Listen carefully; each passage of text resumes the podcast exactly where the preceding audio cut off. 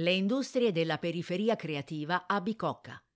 A nord dell'isola, costeggiando Viale Sarca, si arriva al quartiere della Bicocca, una città nella città, sede dell'omonima università progettata da Vittorio Gregotti e un tempo terra di grandi industrie come Pirelli e Falk, Marelli e Breda, che una colossale opera di maquillage sta convertendo in poli scientifici e artistici.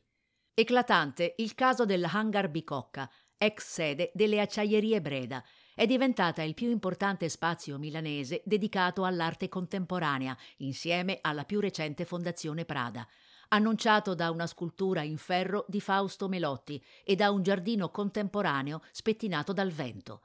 Poco lontano, al 222 di Viale Sarca, l'archivio storico della Pirelli, dichiarato di interesse storico dal Ministero dei Beni Culturali e visitabile su appuntamento, ripercorre un secolo e mezzo di storia del gruppo, tra fotografie, disegni, audiovisivi, riviste, splendidi poster dalla grafica accattivante.